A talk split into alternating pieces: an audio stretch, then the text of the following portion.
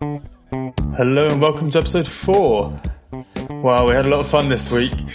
We were lucky enough to sit down with Alushala Adebi, aka Shola Story, who is such an incredible storyteller and all-round human being. We had a really wonderful exploration of how storytelling influences the way that we view the world and the way that societies are shaped and the future is formed. We looked at how our imagination and our creativity need to be nourished if we're to create the world that we want to live in. Shola is an African storyteller, author, director and founder of Narrative Mindfulness. He's a lead facilitator of the absolutely incredible youth organisation Life Beats, which if you don't know them, I'd really recommend checking them out. We'll put a link in the description. This man wears so many hats with serious style and is an incredibly captivating orator, as you're about to find out. As this episode is a lot about the important role that stories play in shaping the world around us, we had to ask Shola to start by telling us a story that he thought would help set the context for our episode. So without further ado, let's dive in. All right, so I'm going to tell you a story. It's a Ghanaian story. I've heard it called Eagle and Chicken, so I'll call it Eagle and Chicken. And I'm going to, in the tradition of African storytelling, ask you to join in, like to do a little bit of a call and response at times. Right. So the first thing I'm going to say, in a place far from here, and I would like you to say, but near to there. So, in a place far from here, but near to there. I said, in a place far from here, but near to there. That's right. In a place far from here, but near to there. A man was walking through a farm. And it was a lovely sunny day. He was enjoying himself. And on that farm, there were lots and lots of chickens. And the chickens were doing what chickens do. Just like chickens do. And the man walked through and then suddenly he stopped and he stared. What on earth is that? For in front of him was a chicken that was at least 3 foot tall. He had never seen a chicken that big before. So he looked a little bit closer and saw that this chicken was not a chicken at all. It was actually an eagle. But the eagle was walking around with the chickens, pecking the ground and going like a, and you can join in and say chicken, like a chicken. Exactly. So the man said, no. I'm going to teach this eagle how to fly. This is not right. So he climbed up to the top of a barn, held the eagle up on his arm. So if you can hold the eagle up on your arm like this. And he said, behold yourself and fly. So if we can all do that together. He said, behold yourself and fly. And he threw the eagle in the air and the eagle flapped to the ground going like a chicken. Exactly. And so the man climbed down the tree. Picked up the eagle again. Climbed down the barn, picked up the eagle again, and this time climbed to the top of a tall tree. And at the top of the tall tree, he held the eagle up on his arm. So hold the eagle up on your arm like so. And he said, behold yourself and fly. And he threw the eagle high into the air, and the eagle spread her wings and flapped to the ground, going like a chicken. Exactly. So this time the man climbed to the top of a mountain. It was a walking climb, so it was doable. And he walked to the top of this high mountain. And at the top of the mountain, he looked down. And far, far, far below, he could see the silver ribbon of a river winding through the land.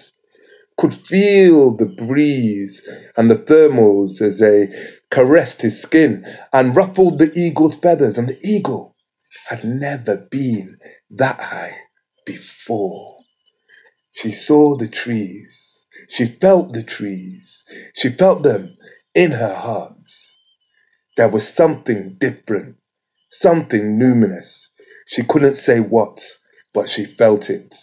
And so the man held the eagle up on his arm, like so, and he said, "Behold yourself and fly!" And the eagle spread her wings and she began to soar and swoop, because she realized at last that she was an eagle and not a chicken. The end. Thank you. And I love that story. I like that story because it's easy for me to speak about the themes with small children and with adults. So with small children, I will say, you know, this is a story about your uniqueness. It's a story about understanding who you are. They often say things like, yes, because if I follow him and he does something bad, then that means I get in trouble as well. And then I will say, yes, exactly. But it's not just about getting in trouble or not getting in trouble. It's also about being really confident that who you are is who you need to be. You don't need to be somebody else. You only need to inhabit. There's a saying, isn't there, that be yourself, everyone else is taken. You know, and so, yeah, it's around that. And with adults, then we can also move into exploring genius, can move into exploring what does it actually mean to be yourself in the context of the world right now. And we could probably use that to unpack racism, gender inequalities. You know, there's lots that it could be used for. Thanks for indulging us with that. I really appreciate that. Yeah. It got me thinking, actually, you know, the first time I was lucky enough to go and see the mountains, how deep the connection was there, how I realised that so much of my identity was linked to mountain environments, but maybe you know, growing up in London didn't get to experience that so much. And it makes me think, like, you know, how the more we allow people to experience themselves in different environments, the more the chance they have to discover who it is they really want to be and who it is they truly are. Yeah. This is, so I work with an organisation called Life Beats, which uses creative techniques and, if you like, outdoor education to really help young people bring their whole selves into play. It also helps the adults, actually. That's why people are so keen to volunteer. But over the years, not only with LifeBeat, but with Corrie, an organisation I used to co-lead, and with various different facilitations I've done in nature, I've seen that nature itself, being in the environment of woods, rivers, mountains, it actually does, I would say, 60% of the job that we as the staff are trying to do.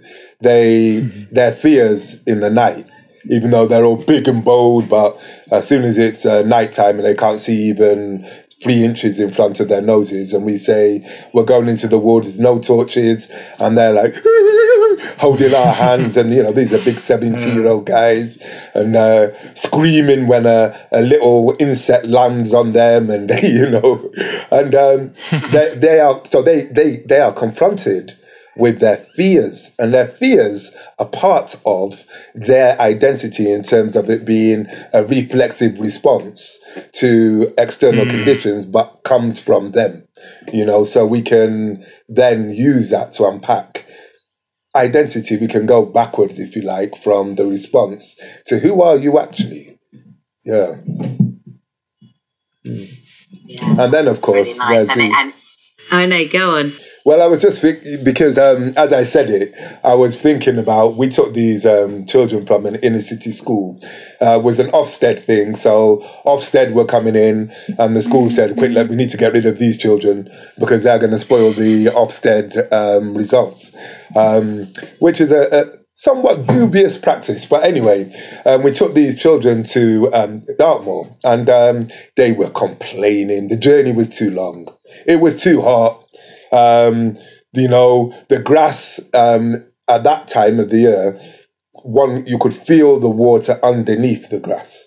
So the grass was kind of bouncy, and they were complaining about that, and they were complaining about insects and having to walk past cows.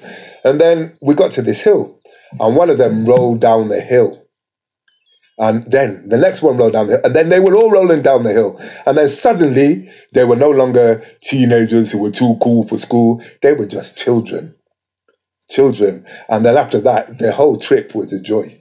But it was nature that did it, nothing that we said or did changed their mind in the moment. It was actually the environment. Yeah. That's also a really beautiful story that brings alive quite a lot of the work that we do and are going to be doing in the future is, you know, giving opportunities to young people in terms of changing up the environment and learning more deeply from within themselves. So I'm really curious to know why youth? Like, why is youth your focus? I'm so curious to know. Actually, I work with all ages. I love intergenerational projects where we get young people to go to elders' homes and have conversations with them, and also people of my age as well being involved, although now I'm moving into the elder cycle, I suppose. But I love working with young people particularly. And the reason is because they are more open. Even young people who have had very tough lives and who, on the face of it, are quite closed, still don't have as many onion layers of closure and defensiveness as adults, you know. And so it's not easier, although easier is part of it, but it's more rewarding more quickly to work with young people. And also, And young people can actually change their lives around. They can change their mindset completely so that you wouldn't even know that it's the same young person, much more fluently than we as adults can, because we've got all our histories, our childhood is further away from us, and we've already thought about our childhood and we've formed our own conclusions, and we're not as open to anybody else saying things unless we invite it. That's a different thing. But with young people, the invitation is almost, we're going somewhere, we're going to do some work. We trust that this work can be transformative for you. Are you in? You know, and then once they come, then we will create a set of agreements. But ultimately, the fact that they came is a big part of the work. Yeah. It shows how much we can learn from youth, and how if we really revalued the place and that youth hold in society, and the wisdom inherent in their, you know, in the fresh energy that they bring, the youthfulness, the unadulterated expression. I think we said that in the last episode, that I only realised that unadulterated actually, you know, is unadult. So they haven't quite been restricted by being an adult yet. And it just makes you realise how if we look at cultures where the fresh perspective and the intelligence of youth and children is really valued for what it is, there's so much learning to be had there. Yeah, I think that we live in an upside down culture, in the sense that the wisdom of the elders is not valued, so we call them old people. Like, we almost, yeah. Okay, you're past yourself. In fact, people say that, don't they? You're past yourself by date, you know, or retirement. How can you retire from life? But anyway,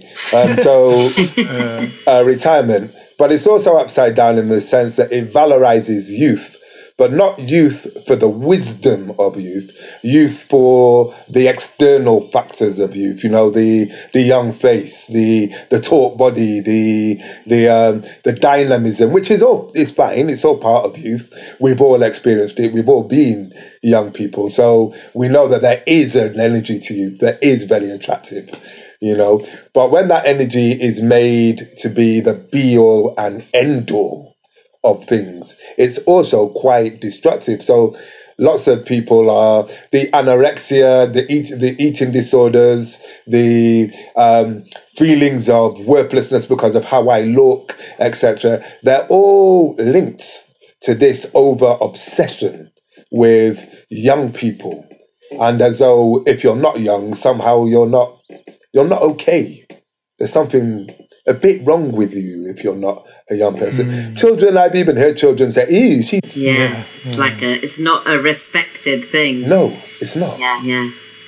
And you mentioned earlier, you work in a very intergenerational kind of context, and I feel like certainly in the UK, like intergenerational, there's a real lack of spaces for intergenerational kind of coming together and gathering. And from my knowledge of Life Beat, you're creating real intergenerational kind of communities and platforms. And I just would love to know, like, what that brings out. And I guess in the context of, I've been reading more and more research that is showing that a large reason for kind of really severe mental health issues, especially amongst adolescents, is because they lack a trusted adult in their life. And so I'd love to know what intergenerational environments do for, well, everyone included. Like, what have you noticed or witnessed or created that's really been like, this is transformational? Well, I'm glad that you said for all of us, because it really is that. It really is that. There's, I think in many adults, not all adults, but many adults have a quite parental response to young people who are, especially if the young people are struggling, a desire to help.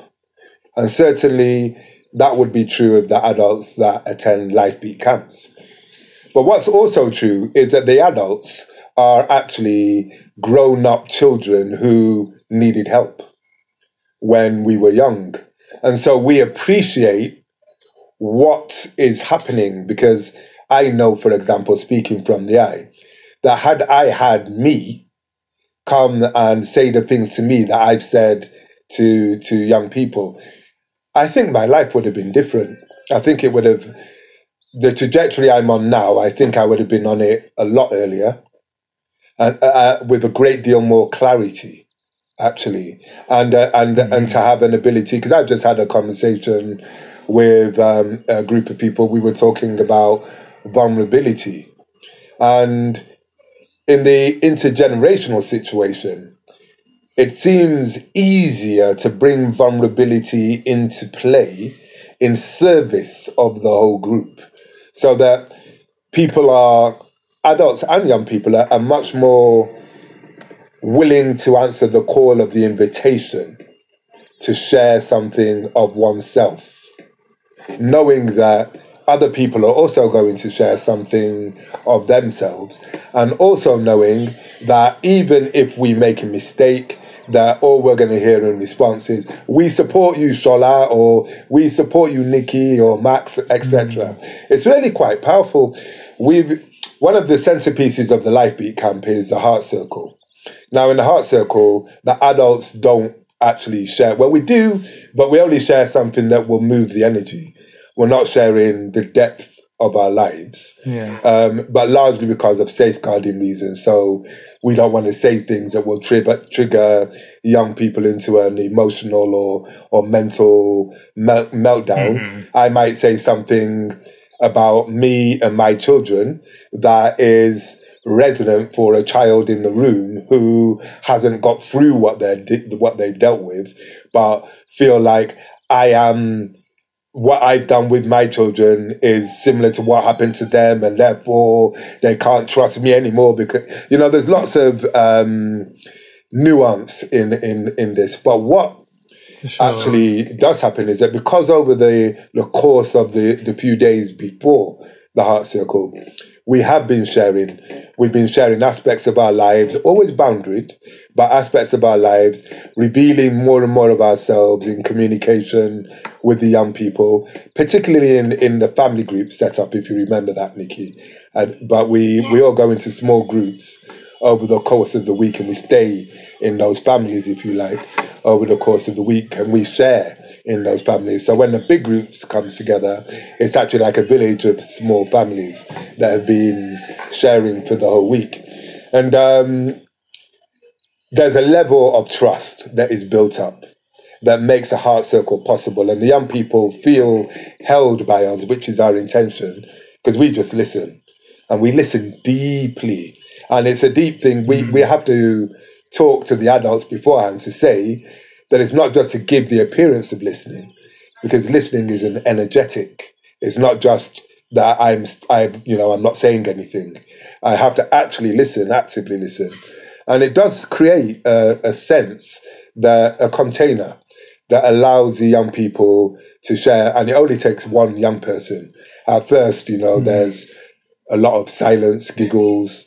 When we open the heart circle, we open it quite ceremoniously, and then people are looking around. We might speak to that and say, it's very normal to feel nervous in a situation like that. But as soon as the first young person shares, wow, it's like just one after the other. And it's so beautiful because what they say has resonance.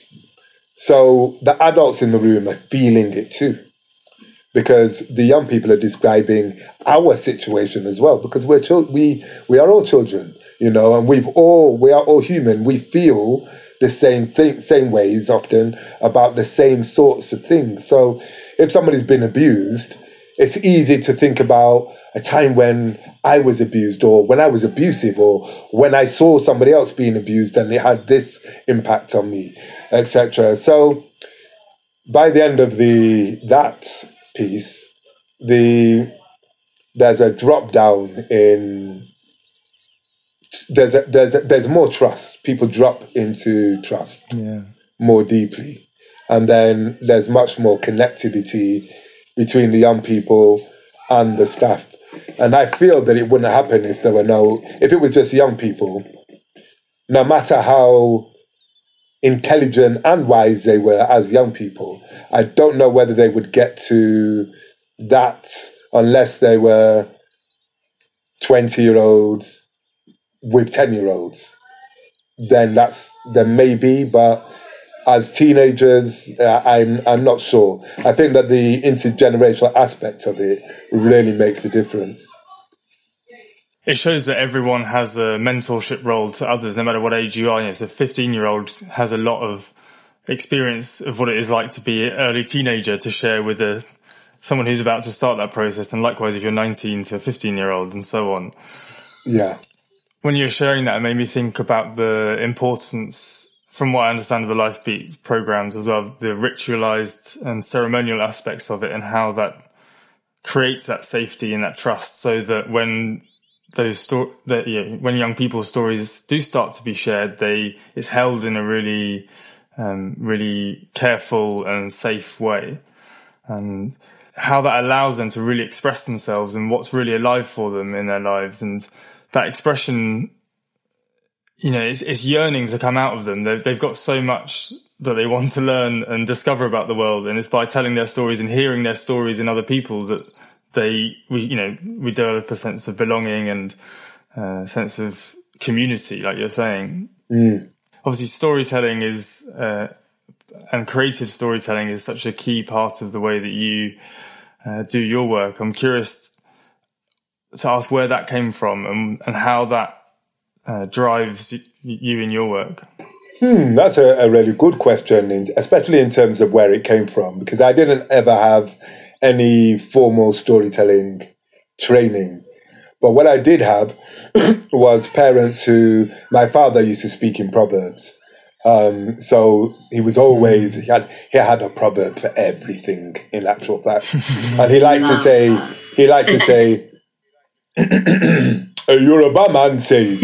So as soon as he said that, we knew that here comes something that we better be listening to. My mum She liked to read stories. So all of those English stories like The Three Little Pigs, Little Red Riding Hood, Hansel and Gretel, all of those stories, I heard them from my mum first. Actually, she told them to me at bedtimes and other times. And I did the same, actually, with my own children. And I'm doing it now with my grandchildren.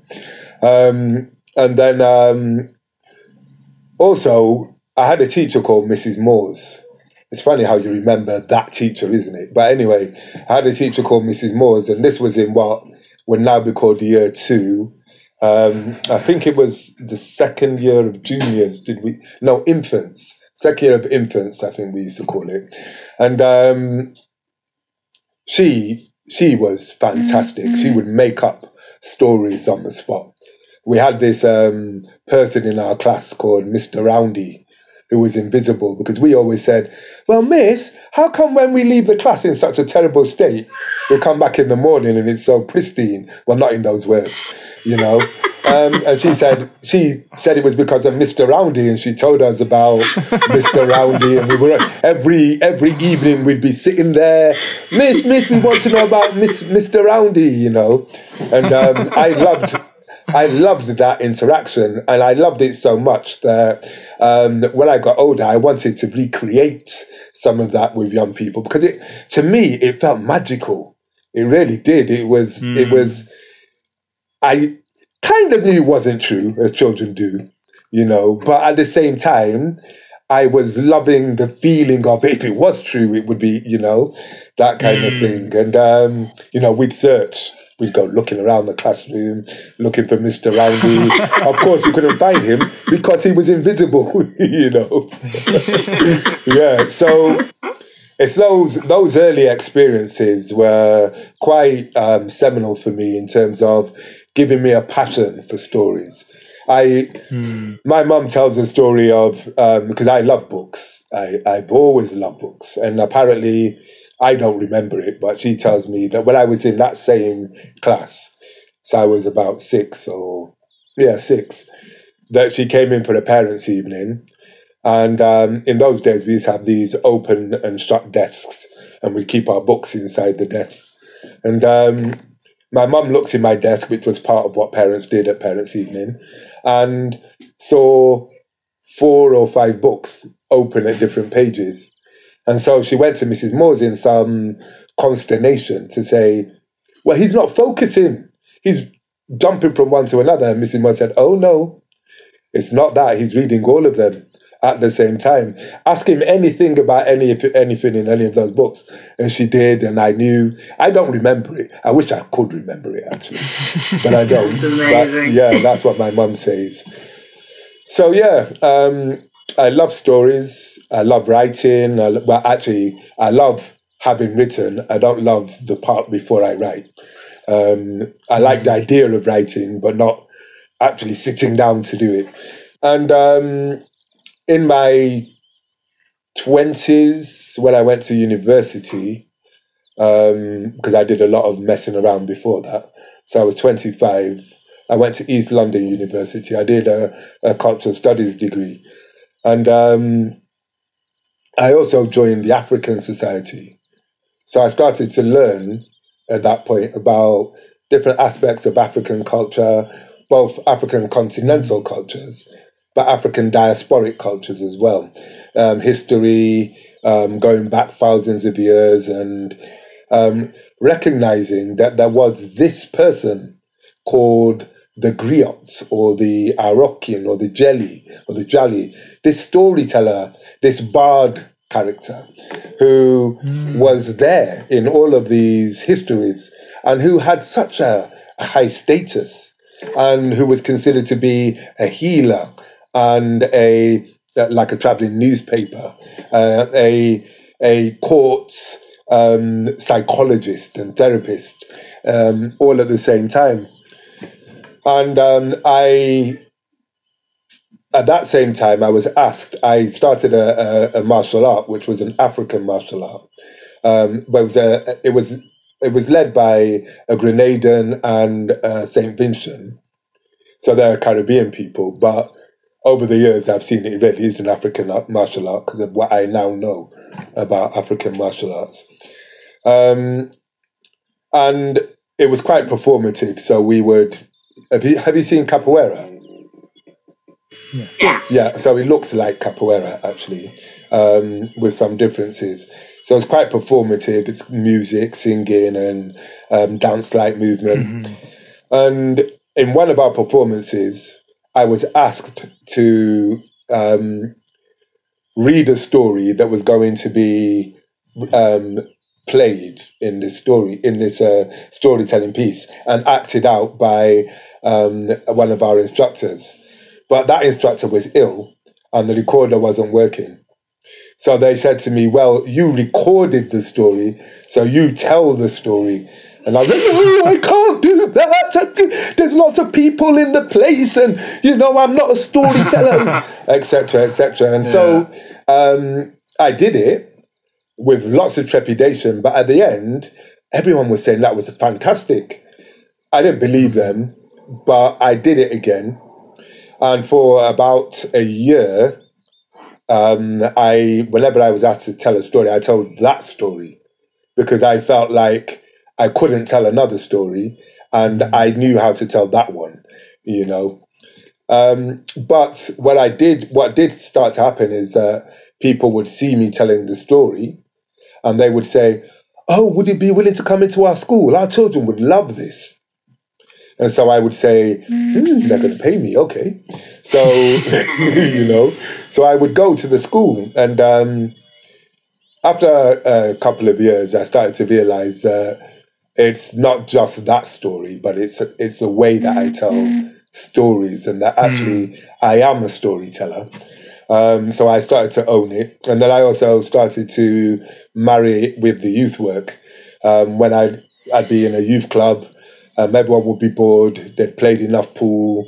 They were like messing around. I'd say, I start telling the story as if I was just talking to them, you know, and then they'd realize it was a story and then they'd listen, you know. And so I just started to marry them. And then I started to learn to drum. So I brought that into it too. And then collaborations with other people meant that we could do productions and not just a single storyteller. And we've now moved into getting, instead of just telling stories, but having young people recognize that they too are storytellers. Actually, that came to me through Life Beat. That definitely did, through the facilitation of the people that trained us in Life Beat. We're all storytellers and we all tell stories, and we can be trained to have presence in doing that too, you know. So I don't know if I answered your question. Yeah, that definitely did. Yeah. Through a really lovely story. Yeah. Thank you. And yeah, as a youth art storytellers in the Heart Circle Life Beat, it sounds like, you know, what they're doing is sharing their stories with one another, and it's that power of stories to heal really sits so deeply inside of me. When you know, the fact that stories can span across all different themes and weave together all the different elements of life and can have lessons about how we relate to ourselves, our identity, the environment around us, our, you know, all aspects of life. Yeah, I'd be curious to know, given we're in quite a treacherous world right now in some elements, like, love to know where currently you might be using your weaving of all your many aspects, especially within the storytelling, for that notion of healing, where that might be showing up for you currently, of the times that we're living in where there's just so many wounds on like a collective and also kind of really an individual level. Yes, well, I've been almost thrust into the forum, actually, of having conversations about race, racism, particularly after George Floyd's murder. It's really, as you said, very, very current. Well, the first thing I would say is that it's a strange time, because I've never actually witnessed in my own lifetime, I've never actually witnessed a situation in which the white people are saying, I want to do work on myself around racism. It's something that is very new to me. I've not heard it before, you know. So actually things feel different.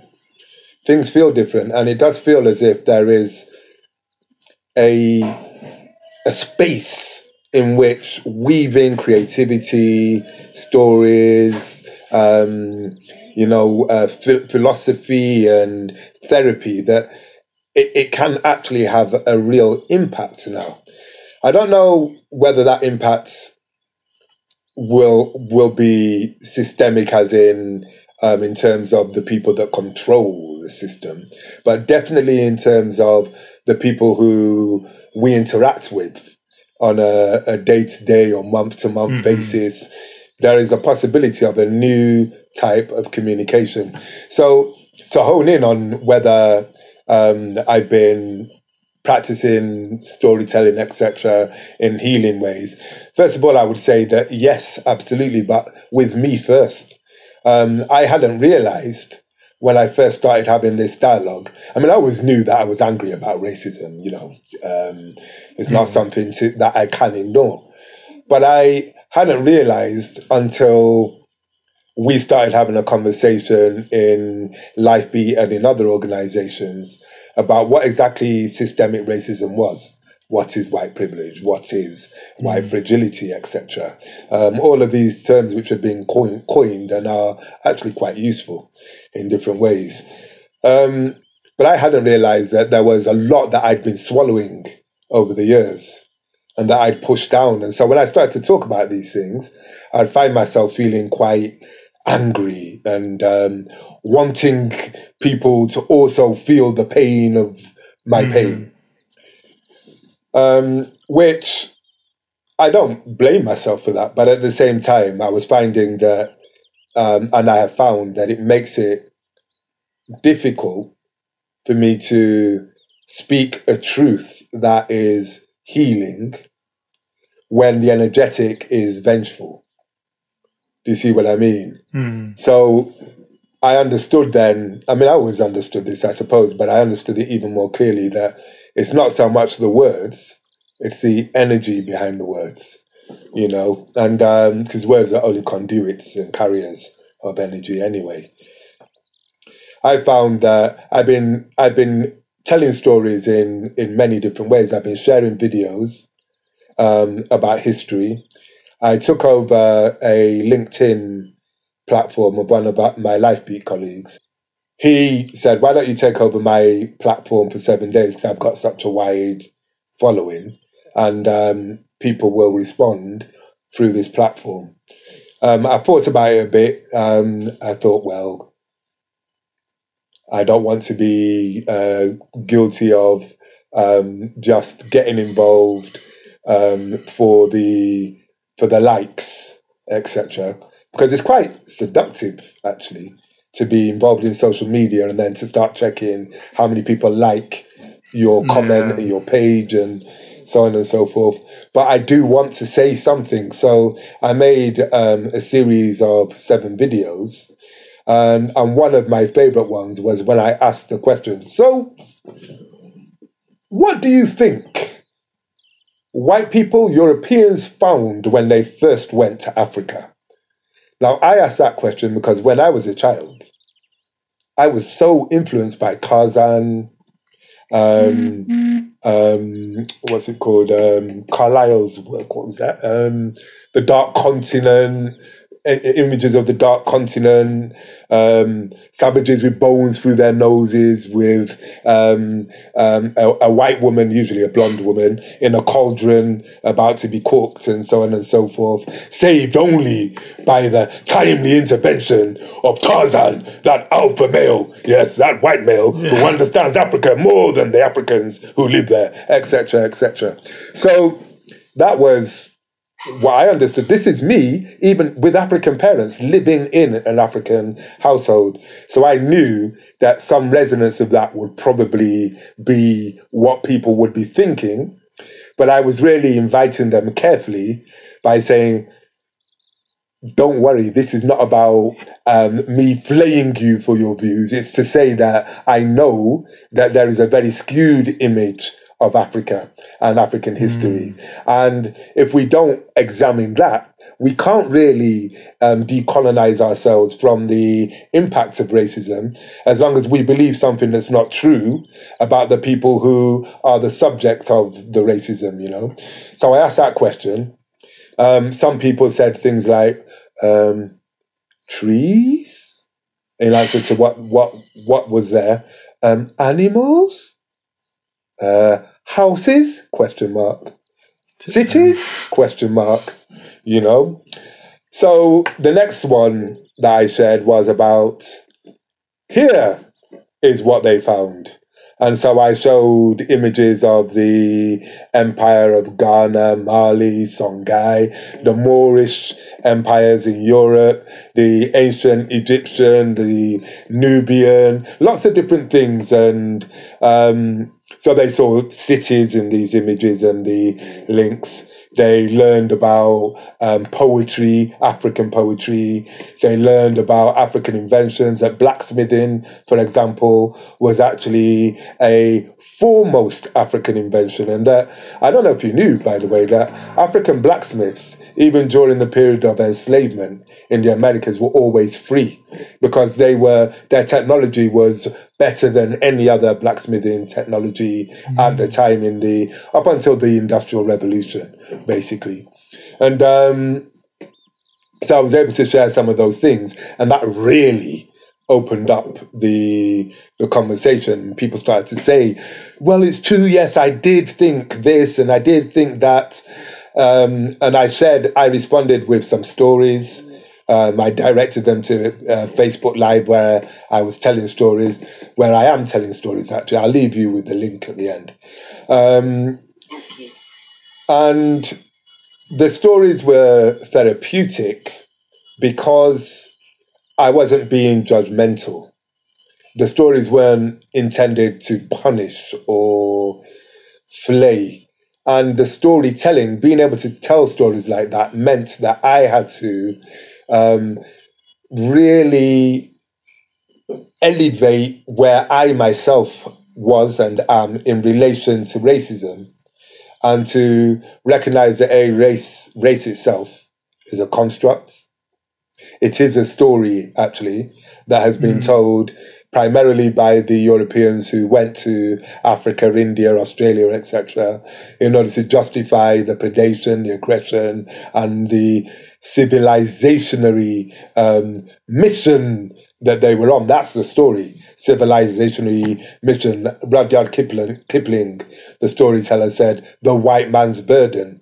Not the white woman's burden, please note, but the white man's burden is to civilize all of these peoples, these benighted peoples. And the whole idea of white and black was created then, because the Romans never spoke about white or black people.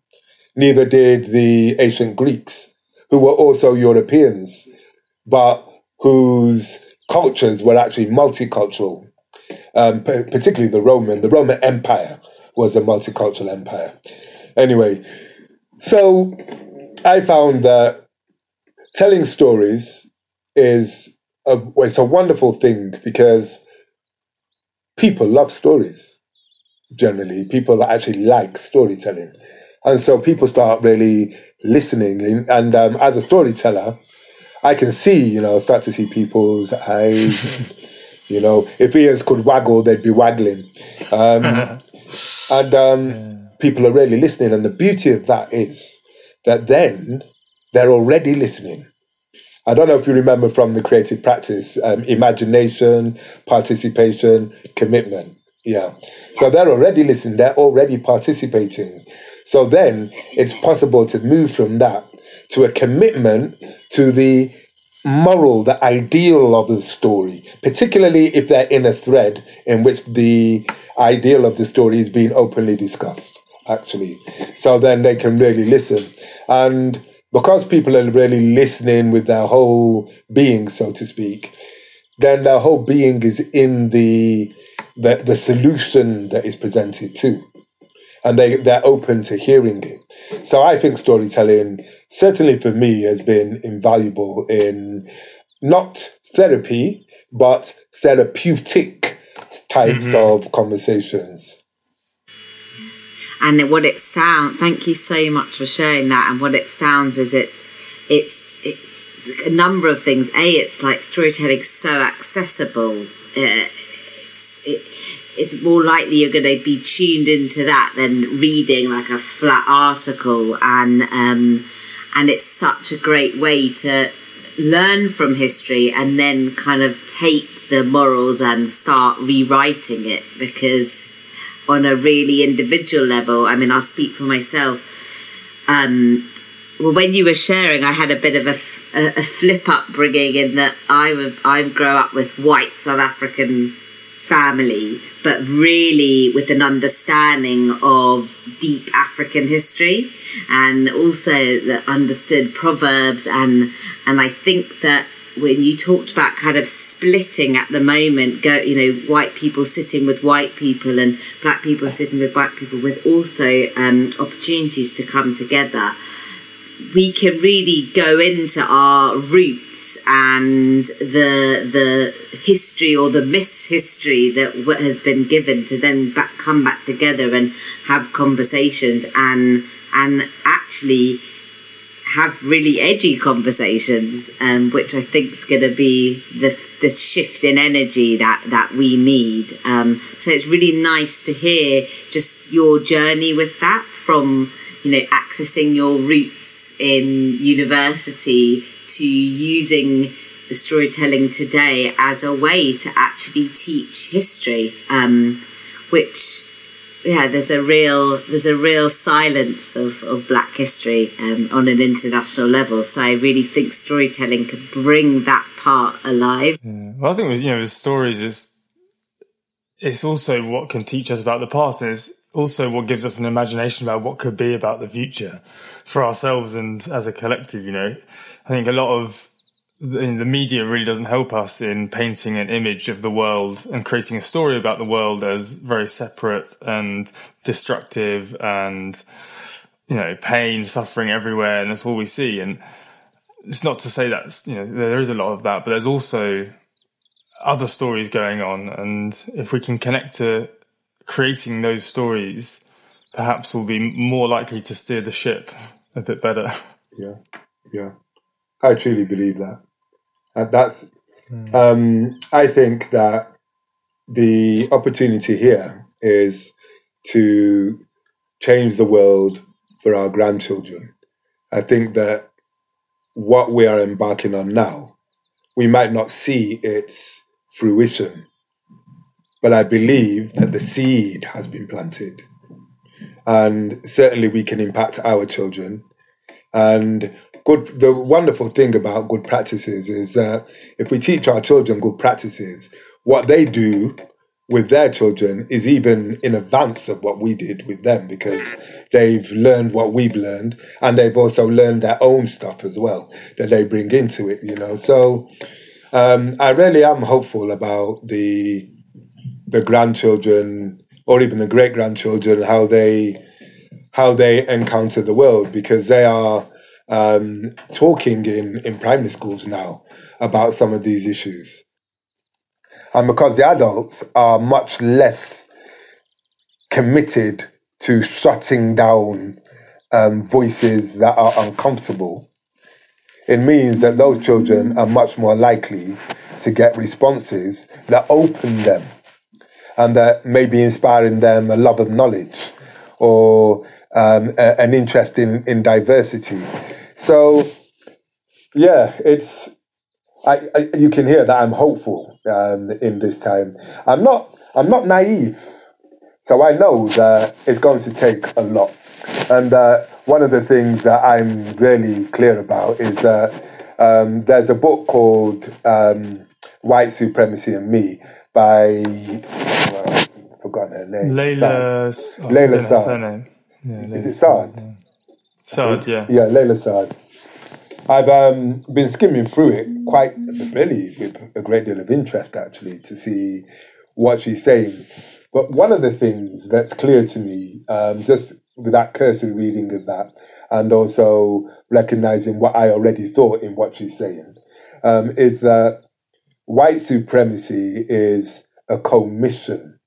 It's something that is acted upon daily, expressed through white privilege, expressed through systems that aggress on people who are of darker hue, etc. Those things need to be dismantled, because even if you, Max, and you, Nikki, really free yourselves from all aspects of, say, privilege and feelings of whatever about black people, whatever those may be, even if you and 20,000 other people do that, the system will remain the same unless you and other white people also address the actual system itself, you know, and in terms of lobbying, in terms of articles and who you vote for and what you vote for and campaign, all of those things.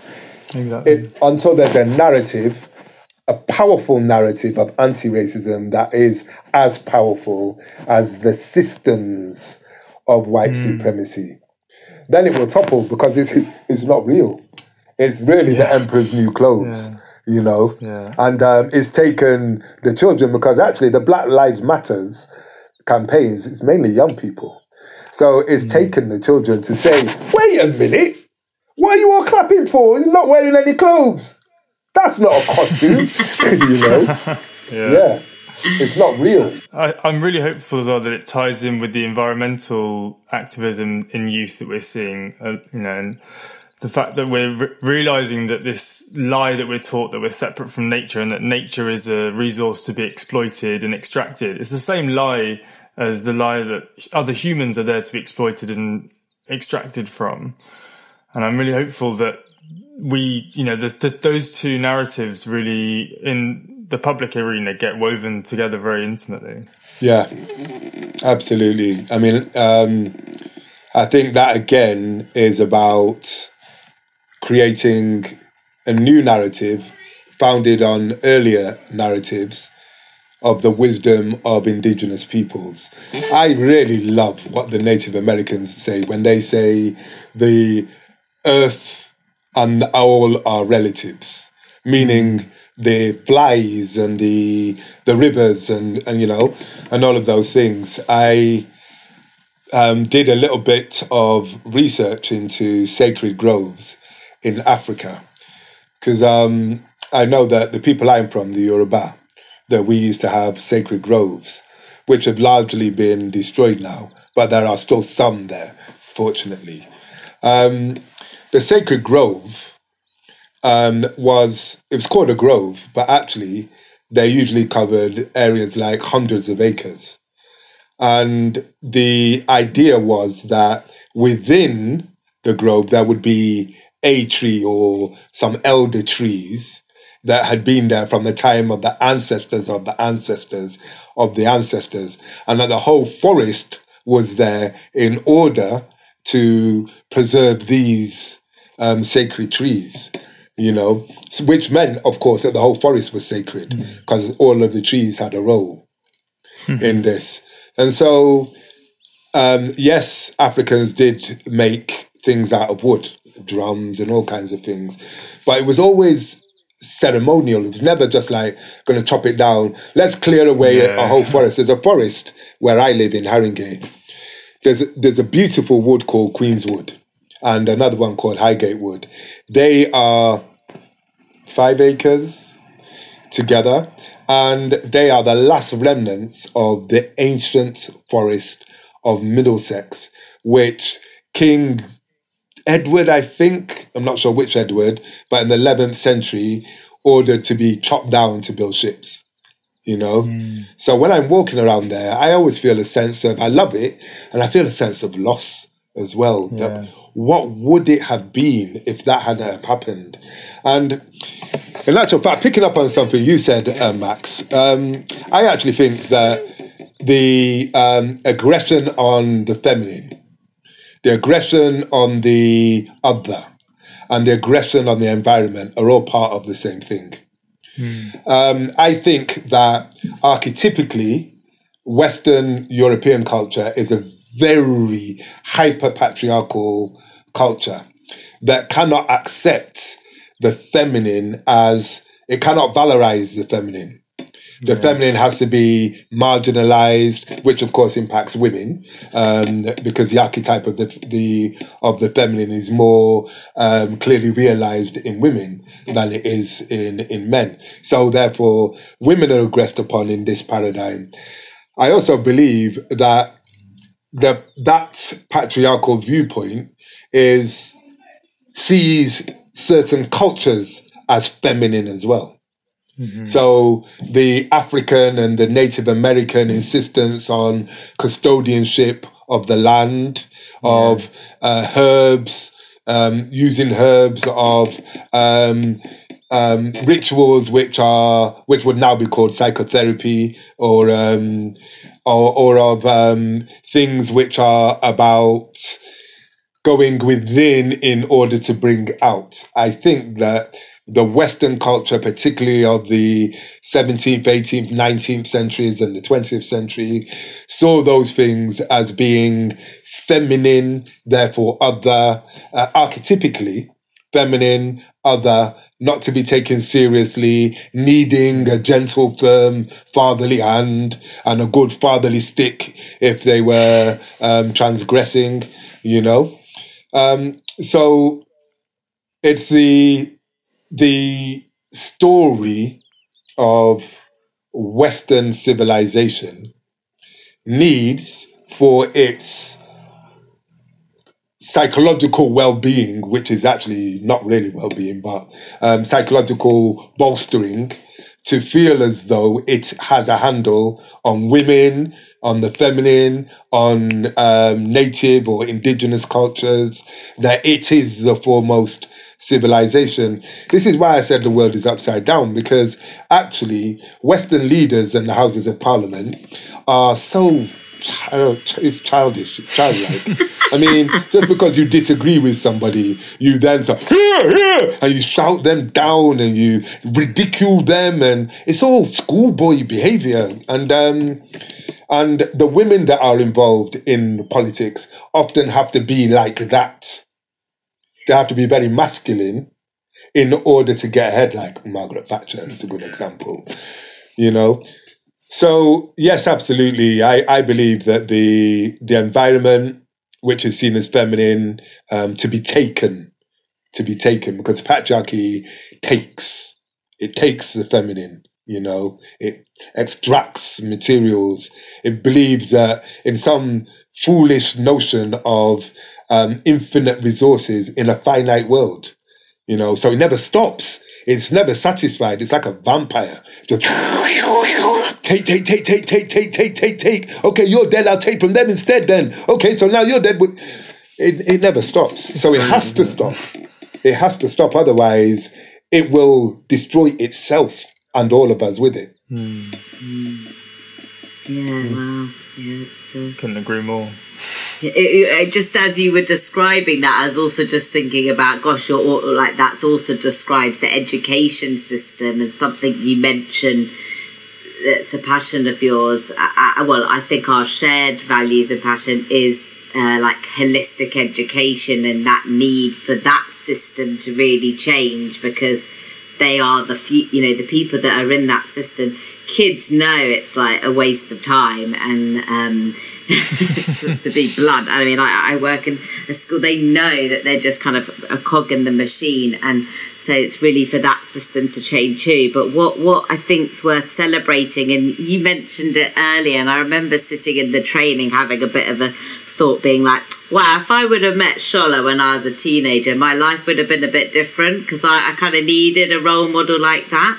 And I think it's really worth celebrating that outside of the current main system, there are these incredible ecosystems of organisations who are giving platforms, or basically bringing the feminine, like listening, bringing the heart circles, including young people, bringing stories.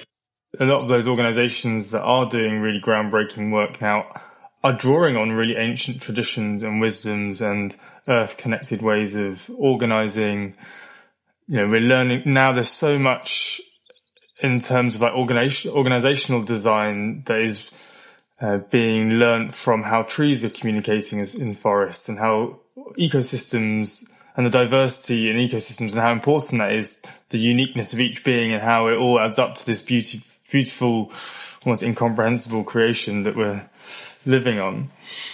I really feel like those, a lot of the schools, organisations, philosophies are really drawing from, realising that this, the kind of, the Enlightenment that the West discovered, it's the most oxymoronic term ever, but the Enlightenment... Never really thought about that. And that path that's taken us down is, you know, we've got to back step quite a bit and then just go the other direction. Yeah, absolutely. Actually, I never thought of it that way as well, either, the oxymoron of that. Enlightened discovery. It's ironic, anyway, isn't it? Yeah.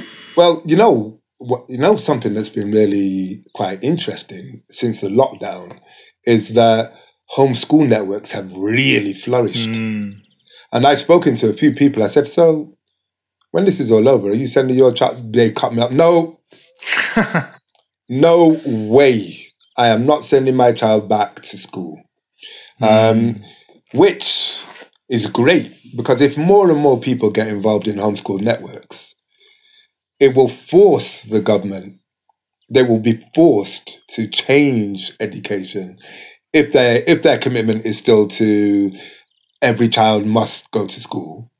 They will be forced to change the schools in order to bring people back. Because naturally, if I'm in a homeschool network that is connected to, because the homeschool networks I'm aware of, they're connected to other homeschool networks. So it's not, it's no longer a silo of, say, 3 or 4 people who are trying their hardest to educate 7 kids, and they don't really have that much in terms of resources. They've got no help, and and it's a real hustle and a slog, and the children don't really get to socialize with anyone except those 7 children. It's not like that now. So there is a real sharing of techniques and resources, so it's a different time. That is a different time. And education, I think, is going to be heavily impacted by this lockdown. I really think it is. I really hope it is. Me too. Yeah. I suppose what's bubbling in me is what Ken Robinson. I've got time for Ken Robinson. Yeah. A lot of time for Ken Robinson. When he spoke about the school system being created in the 19th century in response to the Industrial Revolution and the need for children and people to be able to read the instructions in the factories, etc. And that the system was set up to be like a factory, in terms of the seating with the foreman at the front, etc. All of that. It's amazing that, and another thing that he alludes to, and I've heard other people say, is that in the hundreds or more years since that time, that creation, everything else has changed. Phones don't look the same. Cars don't look the same. Even houses don't really, not the same. Roads are different. Yeah. Technology is different. We can walk around now with things that science fiction movies in the 1970s couldn't even conceive. But we've got them now. But schools are the same. They're still the same. Crazy, isn't it? You still get in trouble if you speak. Nobody asks you, well, what do you think about that, Tom? What's your opinion? There are always teachers and mentors and staff who do, but they are not in the majority. And there is no performance related to anything in relation to that. It's all about sit down, shut up, produce the results, then go to university where you get a little bit more leeway, but you still can't write something that's against the papers that have been published by the people who are teaching the course, you know? So, yeah. Everyone still becomes a number or... cog. Yeah. Kids leaving school are given a 2-decimal place figure of what their progress has been. Yes. And I remember a friend who's got a 7-year-old and she got called into the... teacher's office because they said, look, Felix he's a 0.2 and he needs to be a 0.3 in maths or something. It's like, he's 7 years old. Is he happy? Does he have friends? Is he able to like run, you know, is he getting enough exercise? Is he eating well?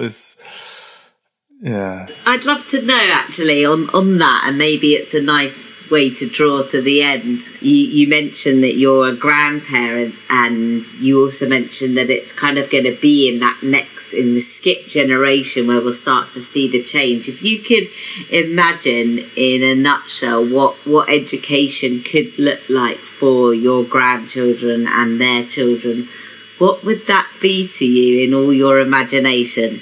Oh, wow. Well, are you sure we're drawing to a close? Because this could stretch.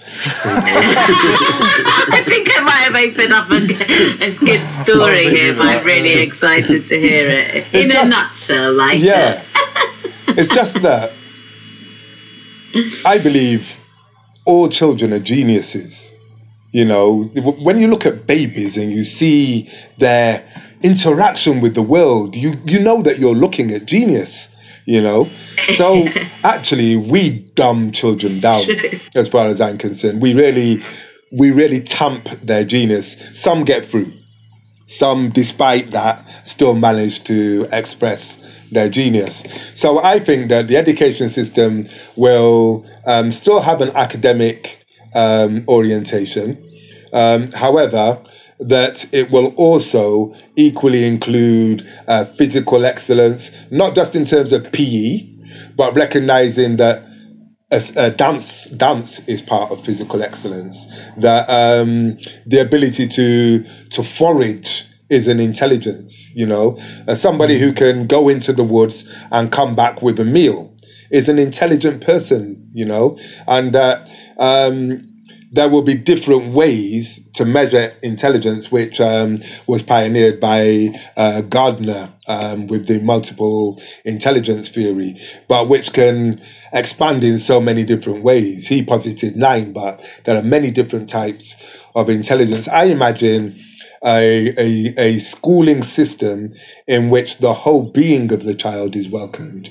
So I can imagine that how we have circle time in primary schools, that will be extended into secondary schools, and not just about how was your weekend, but about how are you feeling? What are you struggling with? What help do you need? Here's what help I need. Here's what I have had to do, and so on and so forth. I believe that it will be an environment in which children are invited to come to school and to agree to a set of behavioural principles in service of all the children. I believe that just like in Life Beat, actually, I believe that the culture of the children will be part of the history curriculum, so that we will learn in this area, Green Lanes, we'll learn about Turkish history as well as English history. We'll learn about African Caribbean history as well as English history.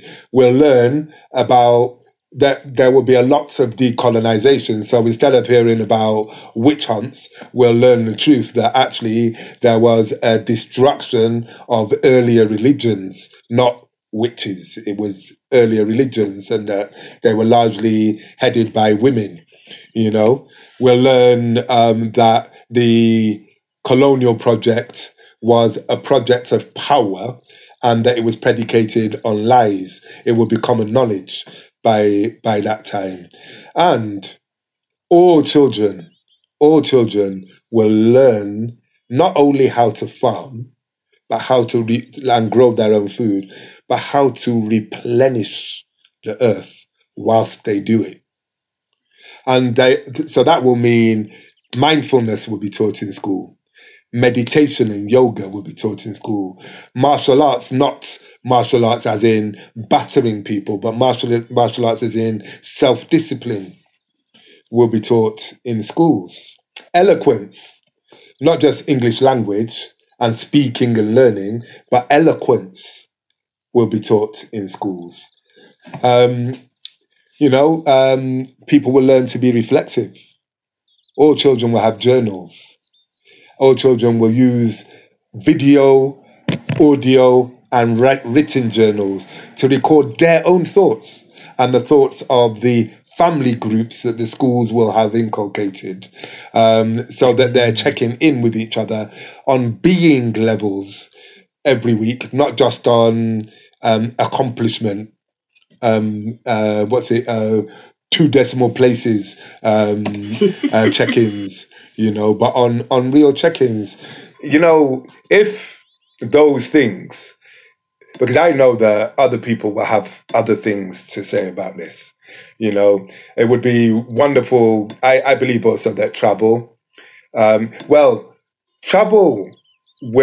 be different, because there is something about taking a long time to travel that actually changes a person. So if I have to get to Gambia by walking across France and then Spain and then, getting a boat to Morocco and then going through, etc., that's a completely different experience than sitting on a plane for 6 hours, drinking Coca-Cola and eating crisps and then arriving there.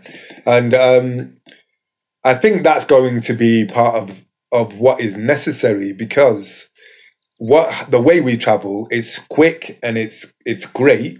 It allows people like you and I to go to different places easily. However, it's also killing the environment, it's polluting the air, it's causing untold problems. And I believe that human creativity is such that if we cannot do that, we'll invent something else that won't have that imprint and won't cause that. But it's only because there's no impetus, because we've got these things and they are monetarily very effective at creating income for the people that own the airlines, etc. I suppose I'll close with saying that lots of people believe that because it is how it is, it will always be. They don't think that things can change, but actually I know that things can change. And I'm completely clear about this, because if they couldn't, we'd all still be speaking Latin. And, this would be the Roman Empire at the end of the day. All things come to a head, all things close, all things, yeah. Thank you. Thank you for painting that picture. Yeah, thank you, Shola, for all your spirit and energy and stories and passions. It's been a real joy and honour, and I feel like I've been on a real journey today in this conversation. Yeah, great, fantastic. Those are the kind of conversations I love. Thanks so much for tuning in today. Watch out for our up-and-coming episodes. In the meantime, if you're interested in the work that Max and I do with The Visionaries, check out our website on www.thevisionaries.org.uk.